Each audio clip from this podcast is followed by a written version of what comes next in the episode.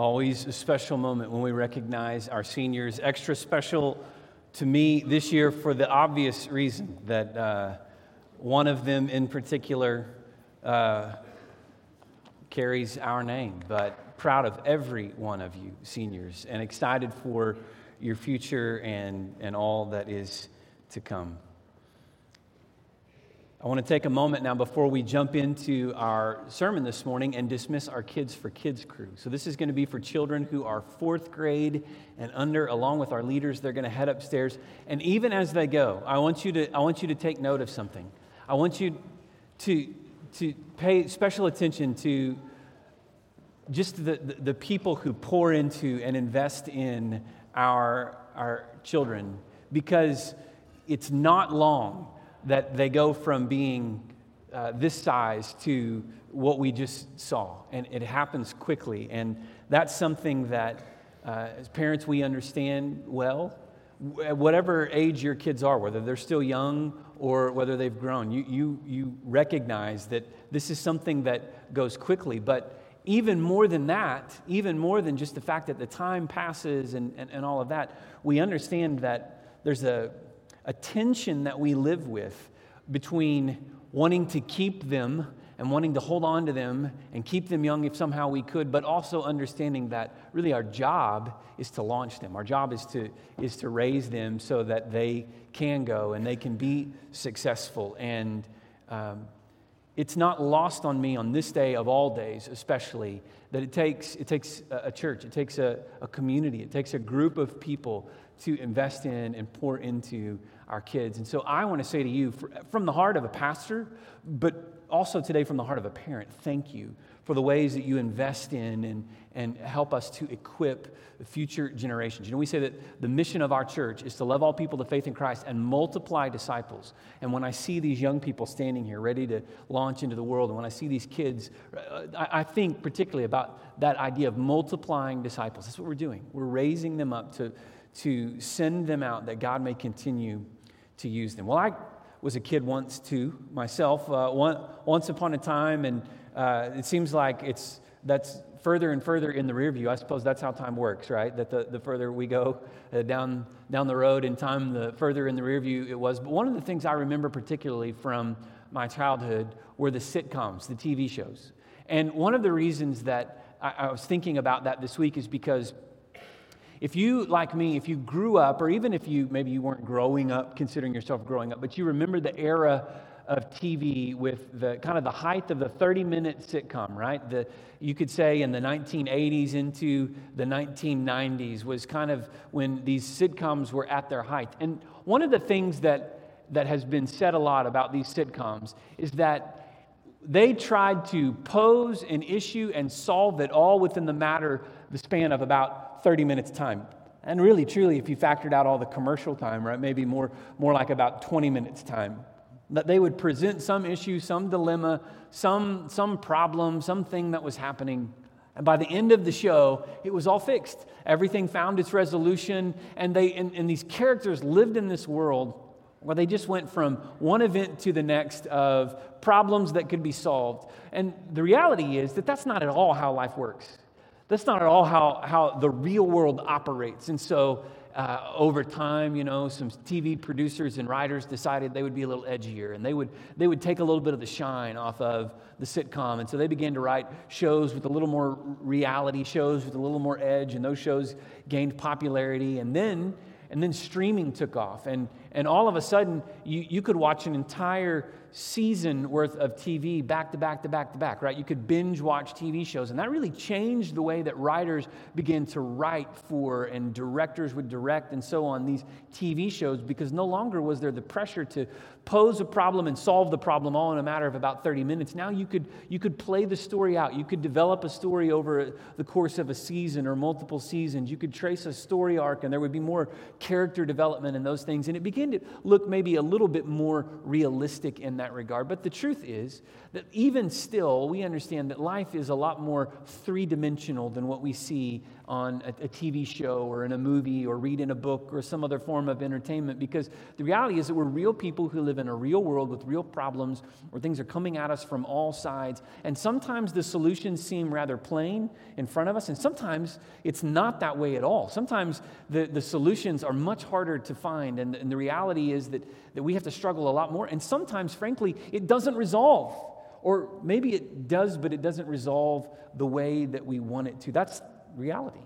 That's life. That's the, the world that we live in, that there's this tension between truth, this tension between what we know and what we desire, this tension between what we see and what we understand and what we don't understand. And in particular, the passage that we're going to study, the chapter really that we're going to look at in Romans chapter 9 this morning, presents to us some of that tension. Now, a few weeks ago, as we were preaching through Romans 8, because we're just working our way through the book of Romans, I shared with you obviously Romans 9 was coming, and that for me, this is a passage that has always troubled me.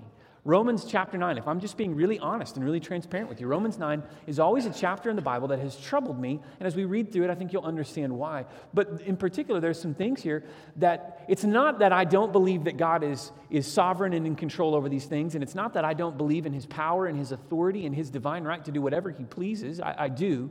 It's just that it's trying to hold in tension the truth that we see in Romans 9 along with the truth that we see elsewhere. Frankly, you can just turn the page to Romans chapter 10. Because, on the one hand, in Romans chapter 9, there, there, there, seems to be this truth that God chooses us at his will for his pleasure according to what he chooses. I will have mercy on whom I will have mercy that's what he says in Romans chapter 9. And then in Romans chapter 10, we read that everyone who calls in the name of the Lord will be saved. And that God desires for everyone to be saved. And he desires for us to go. And so, which is it? Is it that God chooses some or that God wants everyone? And we have to, we have to struggle and hold in tension these truths as we look at these things and, and understand that it, we're not going to find a TV sitcom sort of answer to this. There's not going to be this, this, uh, this, this easy, dismissive way that we can just simply explain away these truths. These are difficult, weighty, doctrinal, theological truths. And one of the things that I take comfort even in as I stand here before you this morning is the reality is that for 2,000 years, Bible scholars have been wrestling with these truths and they haven't got it all figured out yet. So I'm just here to tell you, we're not going to figure it all out in the span of 30 minutes as I preach this morning. It's not going to happen. But I am convinced that we can go to the Word this morning and we can study God's truth and we can ask God through His Holy Spirit to quicken our hearts and to enlighten us, and what is more, to help us respond in obedience to what we do see and what we do know and what we do understand, that we might continue to follow Him and obey as we press forward, as we lean into these truths. If you've been with us along the way as we get to the end of Romans chapter 8, you realize that Romans chapter 8 feels like it closes out the, with some finality the book of Romans. In fact, a lot of scholars have written about the fact that it feels almost as if you could be done with the book of Romans after Romans chapter 8. Romans has 16 chapters, so there's eight more to go. We're only at the halfway point, but in a lot of ways, it feels like what, what Paul has been saying in his, rash, his rationale, his reasoning, his argument kind of finds its climax almost with this high point in Romans chapter 8, where he reaches the point where he says, Listen, if God is for us, who can be against us? If God is working on our side, what else is it that can be against us? There's nothing in all of this world, nothing in all of creation, nothing in, in, in anything to come that can separate us from the love of God in Christ Jesus. What a great and amazing truth that is. And yet, he's not done there because he anticipates he anticipates the response of his audience he anticipates the response that might be coming well if if that's true paul if that's true then why and that's really where we dive into romans chapter 9 and even in the in the chapters to come now i will tell you that today we're going to look at all the, well, not all. We're going to look at the first 29 verses, which is the majority. It's the bulk of Romans chapter 9. And then after today, we're putting Romans on pause for the summer. We have another summer series that we will do throughout the summer. Uh, next week, we'll have Dr. Heath Thomas, the president of Oklahoma Baptist University, with us. And then following that, we launch into our summer series. So after today, we put it on pause. But in August, at the end of summer, we will pick up again with the remaining part of Romans 9 into Romans 10. And we will finish out the fall up into the time of Advent, which is Christmas time studying and finishing out the book of Romans. And so if you're at the point where you're not caught up, you can go backward. On our you can find us on social media, you can go on our YouTube channel, you can go on our website, you can listen, you can get caught up on our study of Romans and then we'll be ready to dive in. But today, as it stands, we're going to tackle what is for me personally one of the weightiest and even the, the most difficult passages in all of the Bible to wrestle through. And Uh, honestly, I'm excited for this. I'm excited to jump in and deal with this today because it's even as we dive into the deep truths, as we get into the deep end and the deep waters, that's really where our faith and our understanding is stretched and grown. And I pray that that will happen today as we study. So let's read together Romans chapter 9, beginning in verse 1. We're going to read 29 verses together. It's a lot, but I'm going to cover ground pretty quickly this morning and then come back and observe these key truths that we want to look at. Paul writes, I'm speaking the truth in Christ, I'm not lying. My conscience bears me witness in the Holy Spirit that I have great sorrow and unceasing anguish in my heart. For I could wish that I myself were accursed and cut off from Christ for the sake of my brothers, my kinsmen according to the flesh. They are Israelites, and to them belong the adoption, the glory, the covenants, the giving of the law, the worship, the promises. To them belong the patriarchs, and from their race, according to the flesh, is the Christ, who is God over all, blessed forever. Amen. But it's not as though the word of God has failed.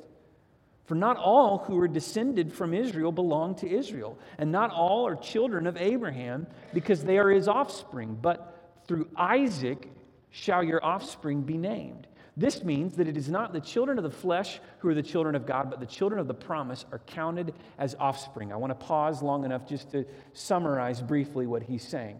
He's, he's essentially he's saying that, that God is faithful because the, the, the question, the, the reasoning that he anticipates that his audience might come up with is okay, if, if there's nothing that can separate us from Christ, then how is it that some of God's very chosen people, the Israelites, are cut off and separated from the faith, Paul? And Paul's writing, well, you understand, none of us, none of us belong just by our ethnicity.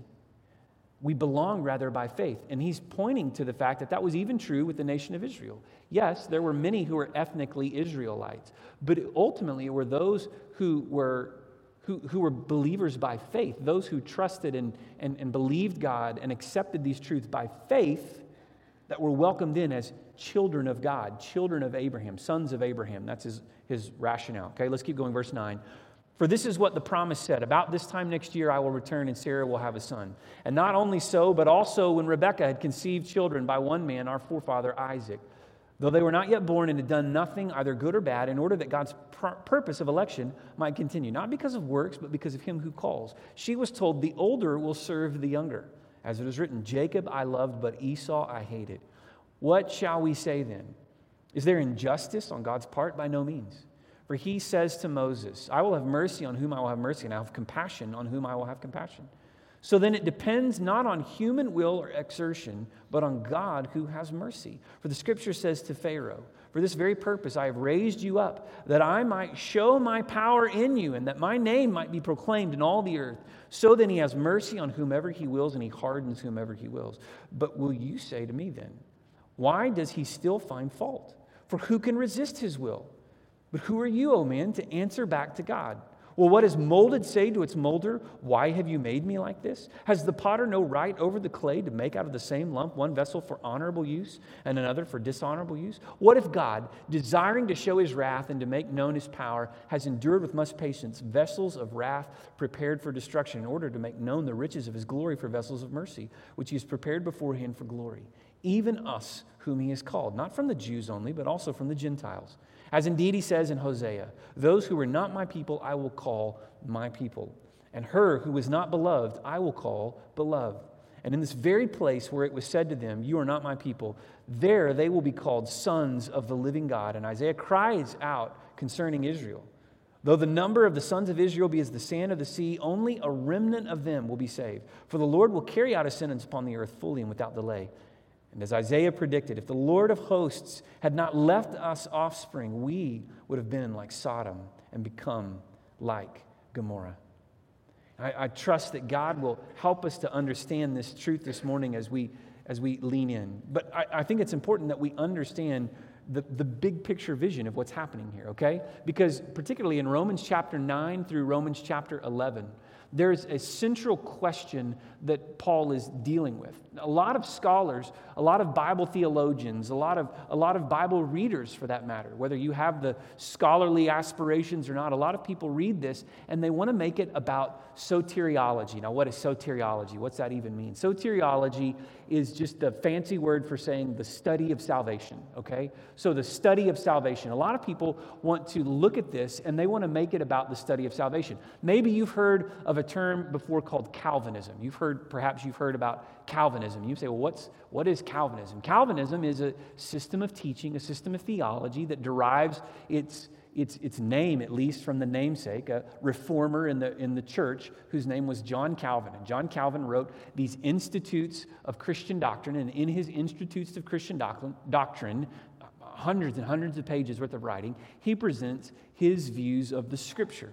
And in part of that, from that really, through what was called the, uh, the Synod of Dort and Westminster Confession and other things, they developed a system of teaching that is commonly referred to a lot of times these days as Calvinism.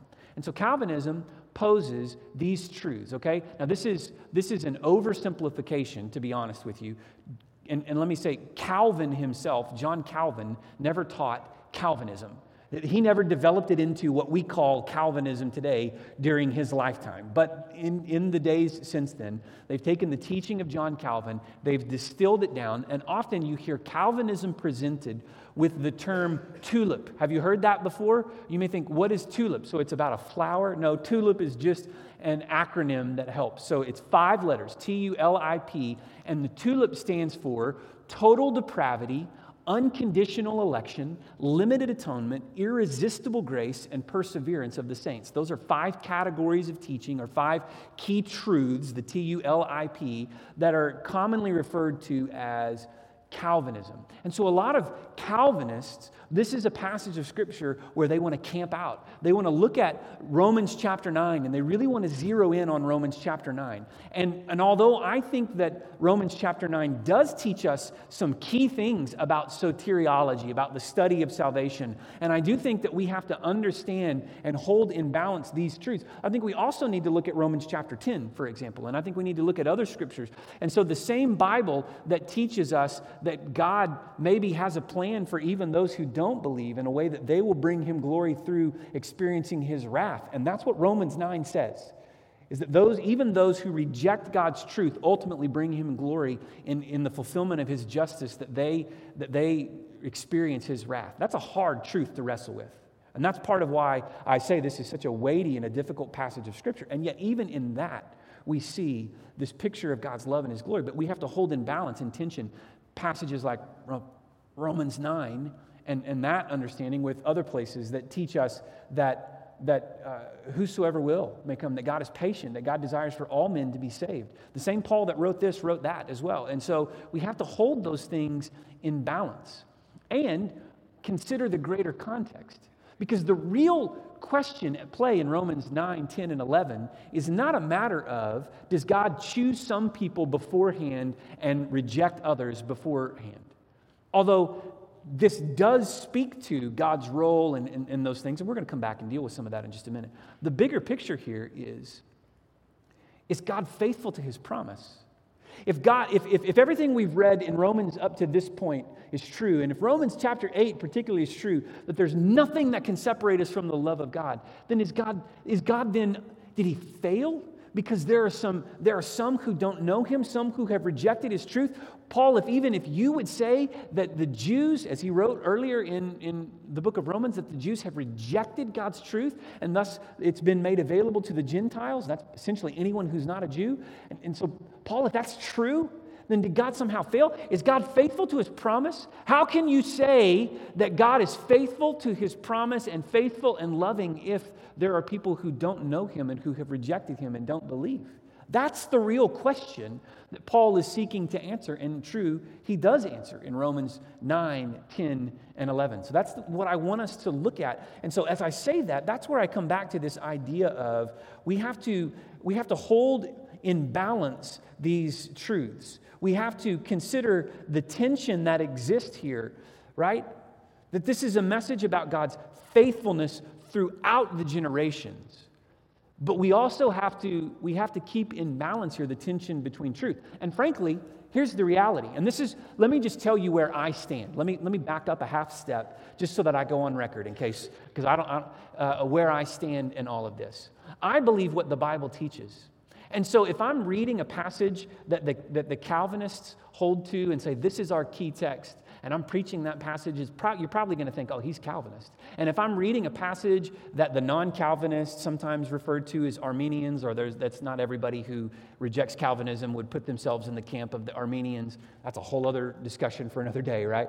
But so if you're a non Calvinist and you're reading one of the passages that the non Calvinists would say, no, this is, this is what we understand about salvation, then, and I'm preaching that passage, and you're probably going to think, he's not a Calvinist. I'll tell you plainly, I don't consider myself to be a Calvinist. And the, and the key reason that I personally don't is it really is the L in the tulip, limited atonement. Because in a very simplistic way, limited atonement would teach that God died for the elect, that Jesus' death and his burial and his resurrection, his victory, was for the elect. And, and I don't think that's true. I think it was for everyone. It's for whoever would call on the name of Jesus. And so I can't be a Calvinist because I, I, I can't go with the L to some degree, I think there's nuance in a lot of this, but I'm, I'm, I'm all on board with total depravity. We're completely sin, sinners and through and through. Uh, unconditional election, yeah, I, I, can go with that as long as we understand that it's from the perspective of, of what God sees, that God knows things that we don't. And, and so we, that doesn't neglect my agency in making a choice and making a decision to follow Jesus. I'm still responsible for that. And there's a way that you can reconcile those truths. The L, uh, no, I can't. The I, irresistible grace, essentially says that when the Spirit draws, we're compelled to salvation. Well, again, I think there's nuance there. I don't think that I don't think that it's rigid in a sense that it's like this, you know, sci-fi tractor beam that God's got locked onto you and He's pulling you in, and there's nothing you can do. But I do believe that no one comes to Christ unless the Spirit draws them. Jesus said as much in John 6:44. And so, okay, uh, and then the P, the perseverance of the saints, that we would say once saved, always saved, right? If you're saved, you're going to persevere to the end. I'm on board with that. So there I am. I'm record now. You know where I stand on those things. Uh, but the, the point of all of this isn't ultimately about Calvinism. This isn't about tulip. This is about God's faithfulness to his promise throughout the generations.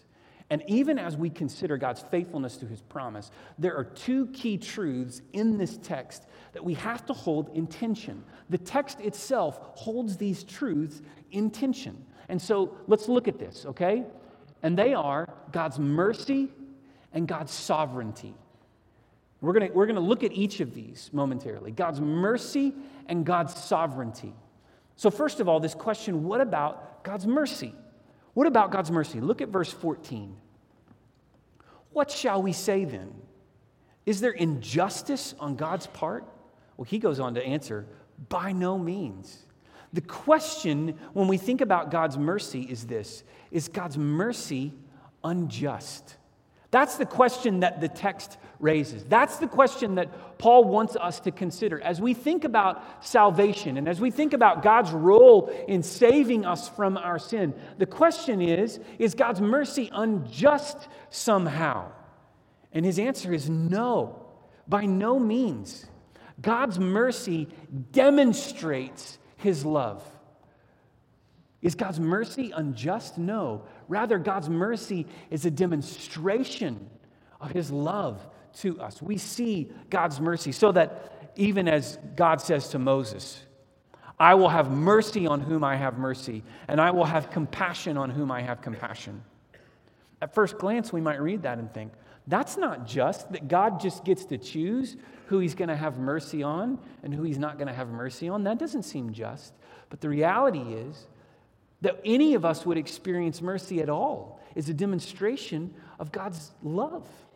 Because the problem is when we think about this question of God's mercy, we tend to think too much of ourselves. We tend to overestimate our goodness. If we believe what Paul has written already in Romans chapter 3 verse 10, that there is no one who is righteous, No one. If you believe that you are a sinner and apart from the saving work of Christ, you are condemned in your sin and deserving of hell, then you understand that you could be saved. The fact that you might be saved is nothing but an act of God's mercy and His love. And there's nothing that you did to earn or deserve that. There's nothing that you can do to make yourself, that you have done, to make yourself more worthy than anyone else. It's, it's God's mercy. The pastor and, and, and author J.D. Greear uh, has preached a helpful sermon on Romans chapter 9, a sermon that I personally found really helpful. And he offers an illustration in his sermon from D. James Kennedy, and, and I thought this was really good. So I'm just going to I'm just going to uh, borrow it. I'm borrowing this entirely that from from really it's from D. James Kennedy, but also uh, I found it in the sermon of, of J.D. Greear. And so he says this in thinking about and, in illustrating this picture of God's mercy. Say you have five people planning to hold up a bank, and they're, they're friends of mine. Well, I find out about it and I plead with them not to do it. I beg them. And finally, they, they push me out of the way and they're headed out to go rob this bank. I tackle the weakest looking one the, and I wrestle him to the ground. The others go, the other four go. They rob the bank, and in the process, they kill a guard and two civilians. They're captured, they're convicted, and they're sentenced to life in prison. But the one man that I tackled, that I wrestled to the ground, was not involved in the robbery, and he goes free. Now, I ask you the question whose fault was it that the other men were arrested and sentenced? Can they blame you? Is it your fault because you didn't tackle them to the ground and you didn't, you didn't, is, is it your fault that, that they were arrested and went to prison? No. And this other man who's walking around free, can he say, Well, because my heart is so good and resisted the temptation, I'm free? Is that true? No. No, the only reason he's free is because of me. I restrained him. So Kennedy says, So it is that those who go to hell have no one to blame but themselves, and those who go to heaven have no one to praise but Jesus Christ. Thus we see that salvation is all of grace from its beginning to its end. And that's the picture of mercy that we see here. Listen, I'll be honest with you. I, I can't fully answer the question if, if God is loving and merciful, why does He allow some to go uh, punished? I can't answer that question comprehensively. I can read the scripture, I can wrestle with that truth, but I'm not God. I don't know what He knows. But this is what I do know from Romans chapter 9 God has a plan, and even those who reject Him bring glory to Him according to his plan. His plans cannot be thwarted, his designs cannot be diminished. God is not a failure in any way. And although this may present difficult and, and, and, and troubling uh, truths for us to wrestle with and try to, try to take on, we have, to, we have to hold that tension that understands none of us deserve mercy. And the fact that anyone rec- would receive mercy is nothing but an act of God's love and his kindness. The second key truth here that we have to contend with is God's sovereignty. And when I talk about God's sovereignty, what I mean is God's rule and his authority. When you think of a sovereign, think of a king, someone who rules, someone who reigns, someone who has authority. To say that God is sovereign is to acknowledge that he has authority over our lives. And so the question presented in the text, and this begins in verse 19, and really the way that it's presented in our English translation. It's a series of questions. So you could begin in verse 19 and go all the way to verse 24, and you see a series of questions, right? But the big question, the one question that sort of encapsulates all of these questions is this Is God's sovereignty inconsistent with his goodness? Is God's sovereignty, is God's authority, if I were to use that word, is God's sovereignty, his authority, somehow inconsistent with his goodness? And the answer, again, is no. No. God's sovereign rule demonstrates his goodness. God's sovereign rule demonstrates. Look again, if you start in verse 19, you will say to me then, Why does he still find fault? For who can resist his will? But who are you, O man, to answer back to God? Will what is molded say to its molder, Why have you made me like this? Has the potter no right over the clay to make out of the same lump one vessel for honorable use and another vessel for dishonorable use? What if God, desiring to show his wrath and to make known his power, has endured with much patience vessels of wrath prepared for destruction in order to make known the riches of his glory for vessels of mercy, which he has prepared beforehand for glory? Even us, whom he has called, not from the Jews only, but also from the Gentiles. So the question there is ultimately, it's one big question Is God's sovereignty, is his authority inconsistent with his goodness? But the truth is, it's not. God's sovereign rule is completely consistent with his goodness. Maybe you could, maybe you could ask the question this way If God is good, then why doesn't he save everyone? If God is good, then why doesn't he just save everyone? And the answer that Paul presents here, as difficult as it is for us to maybe contend with, is that God has made salvation available to everyone. And I'm looking forward into Romans chapter 10. We'll, we'll get there, okay? But I'm looking forward into Romans 10. God has made salvation, He wants, His desire is to make salvation available to everyone. But God, in His plan, in His, in his foreknowledge, in His sovereign authority, in his, in his dominion over our lives, God has a plan that is working all things together for His glory. And His glory is always for our good. You remember that we saw that in Romans 8 28. And we saw then it was big picture glory, big picture good that was in view, right? Not the, not the small version of view that says, well, I'm going to get whatever I want, that if I'm just faithful long enough, if I'm just a good enough Christian girl or a good enough Christian boy, eventually it's all going to work. That's not the picture that we saw. But rather that God is always working for his glory, and his glory is always for our good. And so, according to that big picture of God's glory and our good, we understand that his sovereign rule demonstrates his goodness. Now, we're going to go on to read about how God's desire is that, that everyone would hear the gospel. And what's more, that he plans to use us, those of us who are believers, to take the gospel to those that don't know. And that's a part of this plan. That's a part of this picture of understanding. Is God faithful to his promise? Yes. Yes. And so we have to understand that we have a role to play in sharing that good news, in sharing that promise with others. So we hold in tension our understanding of God's mercy and His sovereignty. In God's mercy, He's made a way for us to be forgiven through faith in Jesus Christ. In His sovereignty, in His sovereign authority, He will not let anyone through, if you will. He will not let anyone by. He will hold everyone accountable according to their decision to either accept or reject his gift of salvation. And so ultimately, the point of decision that that brings us to, each one of us, is we have to consider Has there ever been a moment in my life when I have turned from my sin and turned to Jesus by faith?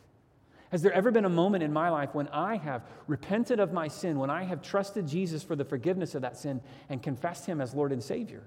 Have I accepted that gift of mercy that is given freely, Romans 6 23 says, a free gift of God, not something I earn or deserve, but given as a free gift. Have I ever trusted Him and accepted that free gift of His mercy?